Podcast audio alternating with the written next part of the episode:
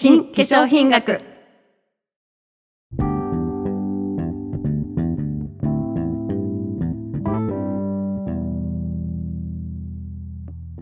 こんにちは江口まりです。三浦智子です。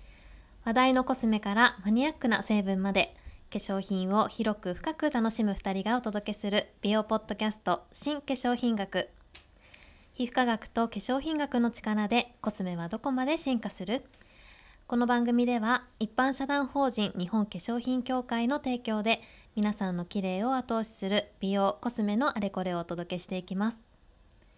一般社団法人日本化粧品協会は消費者のリスク回避と健全な化粧品市場の発展のために活動している団体です。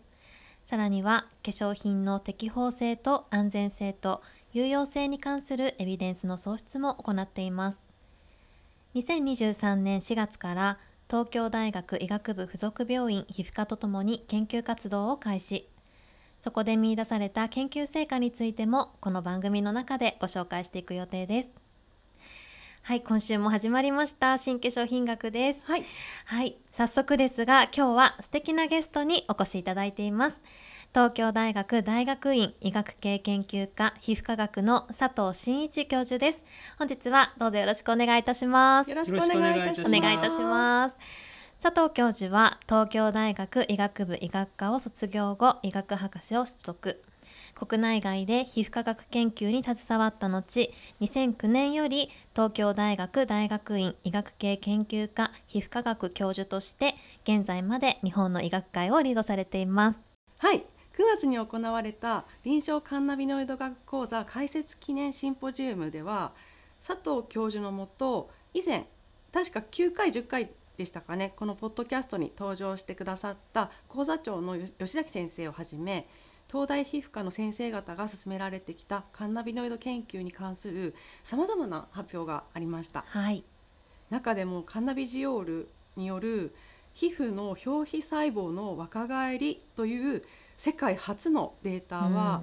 ね、まだまだ不確かで曖昧な市場に一石を投じる内容で私たちも非常にワクワクしましたよね。はいしました。私たちはあの肌の老化と聞くと紫外線やストレスあとは喫煙などから発生する活性酸素による酸化であったり、うんうん。あと食事の糖分と体内のタンパク質が結びついて木くすみなどを生じさせる糖化といった、まあ、大まかな現象しかイメージがなかなかできないですよね。うんそして、まあ、それに対してはあくまで進行しないように予防するいわゆる抗酸化とか高糖化のケアをしたり進行してしまった場合にはサポート成分を補ったりあとはもう美容外科の技術に頼るしかないかなというのが現状です。うんですが先生方の研究はすでにもう次の段階に進まれていて年を重ねるごとに若返るというリバースエイジングが叶う未来も決してそう遠いものではないんだなと感じていますねえ。本当にそう感じましたよね。うんいつまでもこう健康で若々しくいたい綺麗でいたいっていうのはもう皆さんがねきっと思うことですよね。うんでカンナビジ料理によるその皮膚の若返りについて今日は佐藤教授にたっぷりお話を伺いたいと思っております。はい、よ教授改めてよろしくお願いいたします。よろしくお願いします。ろしくお願いします。佐藤教授は私たちはなぜ老化するのか、あと老化は一体何なのかという問いが私たち人間が老化というものを克服するために明らかにしなくてはならない本質的な問題だとおっしゃっていましたが、科学の進歩によりその老化のメカニズムがかなりはっきりと分かってきたんですよね。すごい。はいかなりはっきりと分かってきました。うんえーまずあの老化と一口に言ってもまあいろいろあってなかなかまあ一般的には捉えにくいですよね。まあ例えば皮膚で言うと、うんえー皮膚が老化するとはまあどういう状態なんでしょうか。えー皮膚が老化するとですね、うんうん皮膚がまあ薄くなって、うんまあシワができてシミもできることはまあ皆さんよく分かっていると思います。はい。でもなぜそのようなことになるのか、まあその原因について皆さんはあまりご存じないと思いますがどうでしょうか？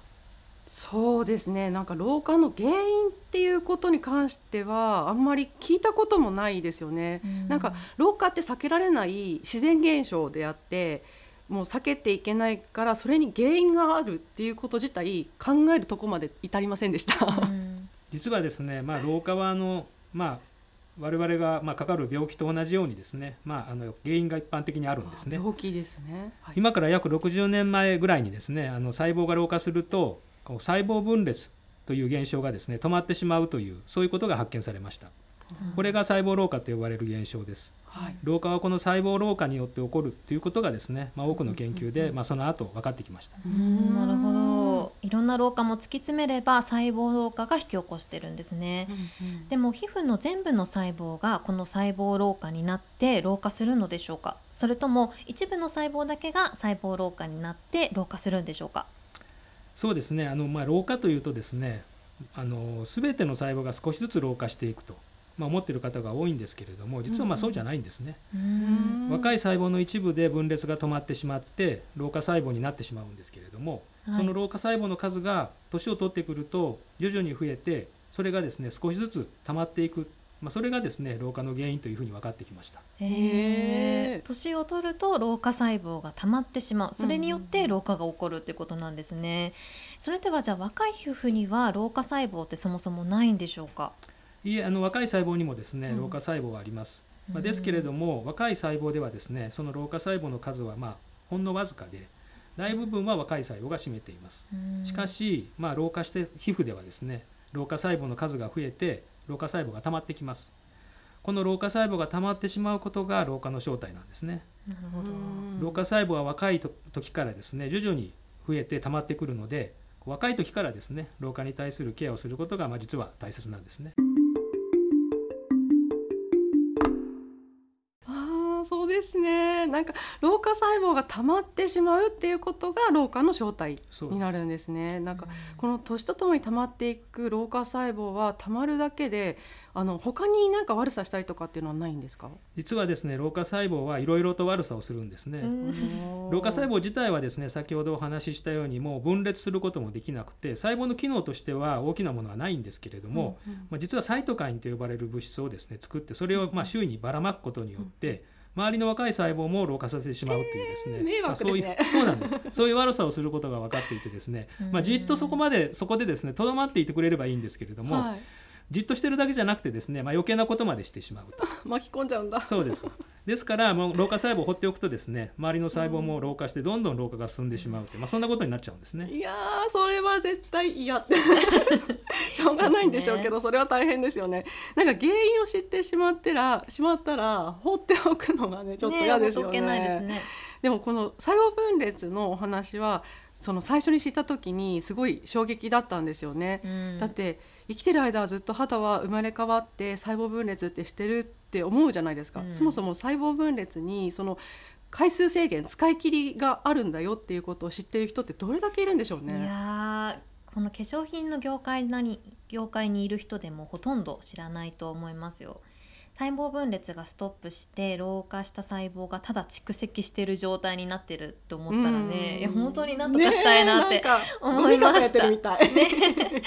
でも教授こうしたあの老化のメカニズムが明らかになってきたことで老化は治せない自然現象ではなく病気と同じで治療や予防ができる可能性があると考えられるようになってきたんですよね。はい、その通りです、えー、老化が老化細胞がですね溜まっていくことが老化の原因であると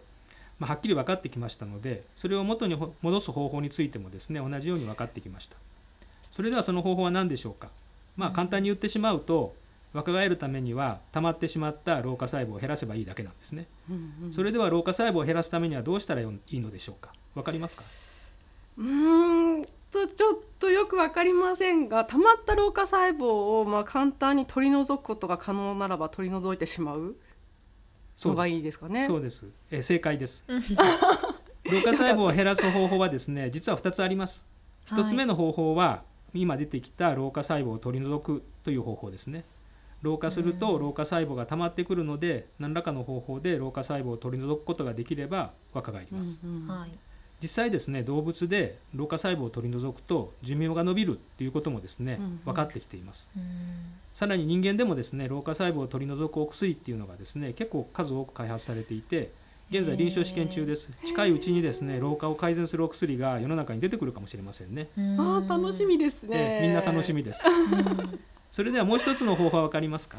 もう一つですか？うん難しいですけど老化細胞を取り除くのでないとしたらじゃあもう老化細胞そのものを変化させるっていうのはどうでしょうか？そうですねあの2つ目の方法はですね老化細胞自体を変化させてまあ、若返らせるという方法です。うん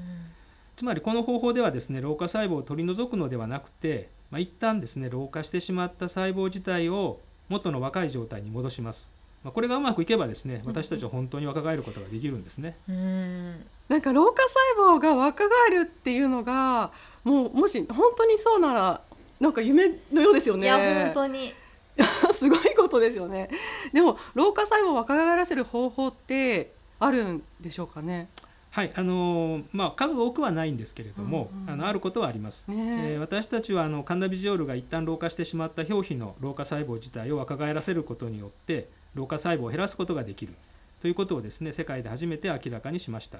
まあ、実際カンナビジオールをですね老化してしまった表皮細胞に作用させると止まってしまっていた分裂がですねもう一度起こってくるんですね。うん。また他にも老化細胞になると増える分子をカンナビジオールが減らすということもですね分かっています。はい。つまりカンナビジオールはですね老化してしまった細胞をですね若返らせることができる。そういうことですね。えーそうするとこれまでの話からカンナビジオールを皮膚に塗ったりすれば皮膚が若返ると考えていいんでしょうか？本当に私たち若返ることができるんでしょうにか？は ねそうですね、あのーまあ、現時点で、まあ、その確実にっていうことではないんですけれども、まあ、今後ですね、まあ、臨床試験での検証が必要になりますが、はい。まあ、そういうふうにまあ考えてもいいんじゃないか。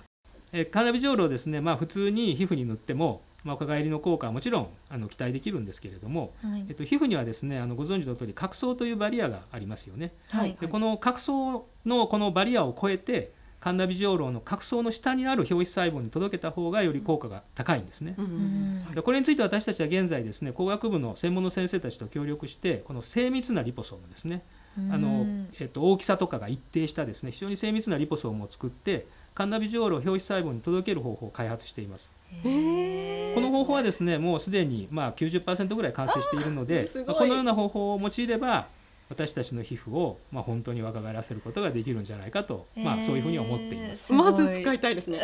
最初に使ってみてください。使いたいです。本当ですねいやアンチエイジングという言葉をこう皆さんも聞いたことがあると思いますが、うんまあ、はいこれはあくまでも老化した肌をそれ以上老化させないということで、まあ、若返るということではないですよねもち。ろんそうですよね。うん SNS とかでも結構ね言ってますけどね。そうですね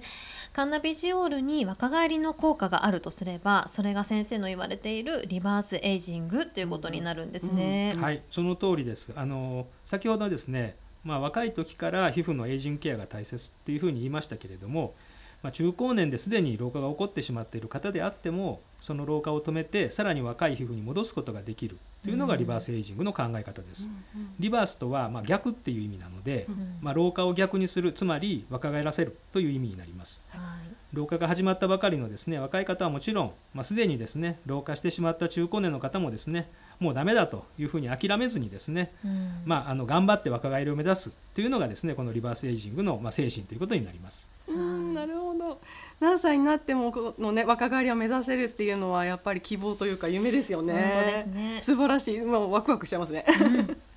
先ほどそのお話があった老化細胞を減らす2つの方法に関して老化細胞を取り除くという方法は新たにそのお薬を服用するなどになるのかなっていうのと、気持ち的にハードルが高くなってしまいますが老化細胞自体を若元の若い状態に戻すというアプローチがもし化粧品で叶うとなればなんかもうこれはいつものルーティンの中でごく自然にメンテナンスがうんできますよね。うんなんか将来一般に広く浸透してくれればいいなって強く感じますけどこんなのできたらみんなこぞって使いますね。うん、本当にすぐ使いたいですよね。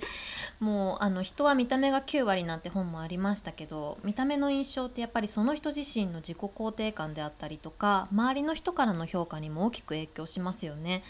カンナビジオールによる若返りが当たり前となって人生の活力がもっともっと高まることを期待したいです。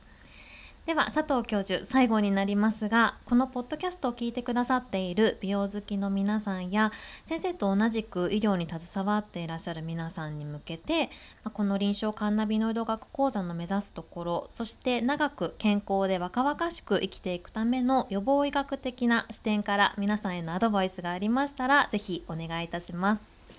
そうですねあのまずあの皮膚の老化を予防するために一番重要なことはですねこれはもうあの何といっても紫外線防御です。まあはい日焼け止めをですね、まあ、こまめに塗ることですね。うんで重要なことはですねこう皆さん、まあ、SPF なんかですねこの日焼け止めのこう強さですねを気にされますけど、まあ、そうじゃなくて塗る量です。はい、うん手に取ってみてですね1円玉ぐらいの大きさの量の日焼け止めをですね大人の手のひら2枚分の広さにたっぷり塗るうんうんことが大切ですね。うんまたあの汗で落ちた場合にはですね塗り直しも重要です。うんそしてですね曇りの日でも晴れの日のですね大体60%程度の紫外線がありますのでやっぱり曇りだから大丈夫っていうんじゃなくてですね、うんまあ、その時でもしっかり塗っていただくというのが大事だと思います。はい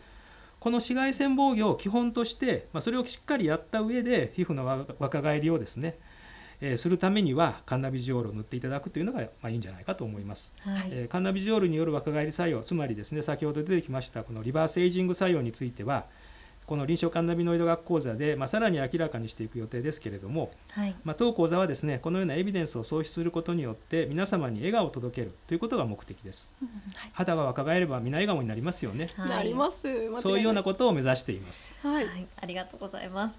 これから見出されるリバースエイジング作用の新たな成果、ますます楽しみにしております。佐藤教授、本日はワクワクの止まらないお話、本当にありがとうございました。ありがとうございました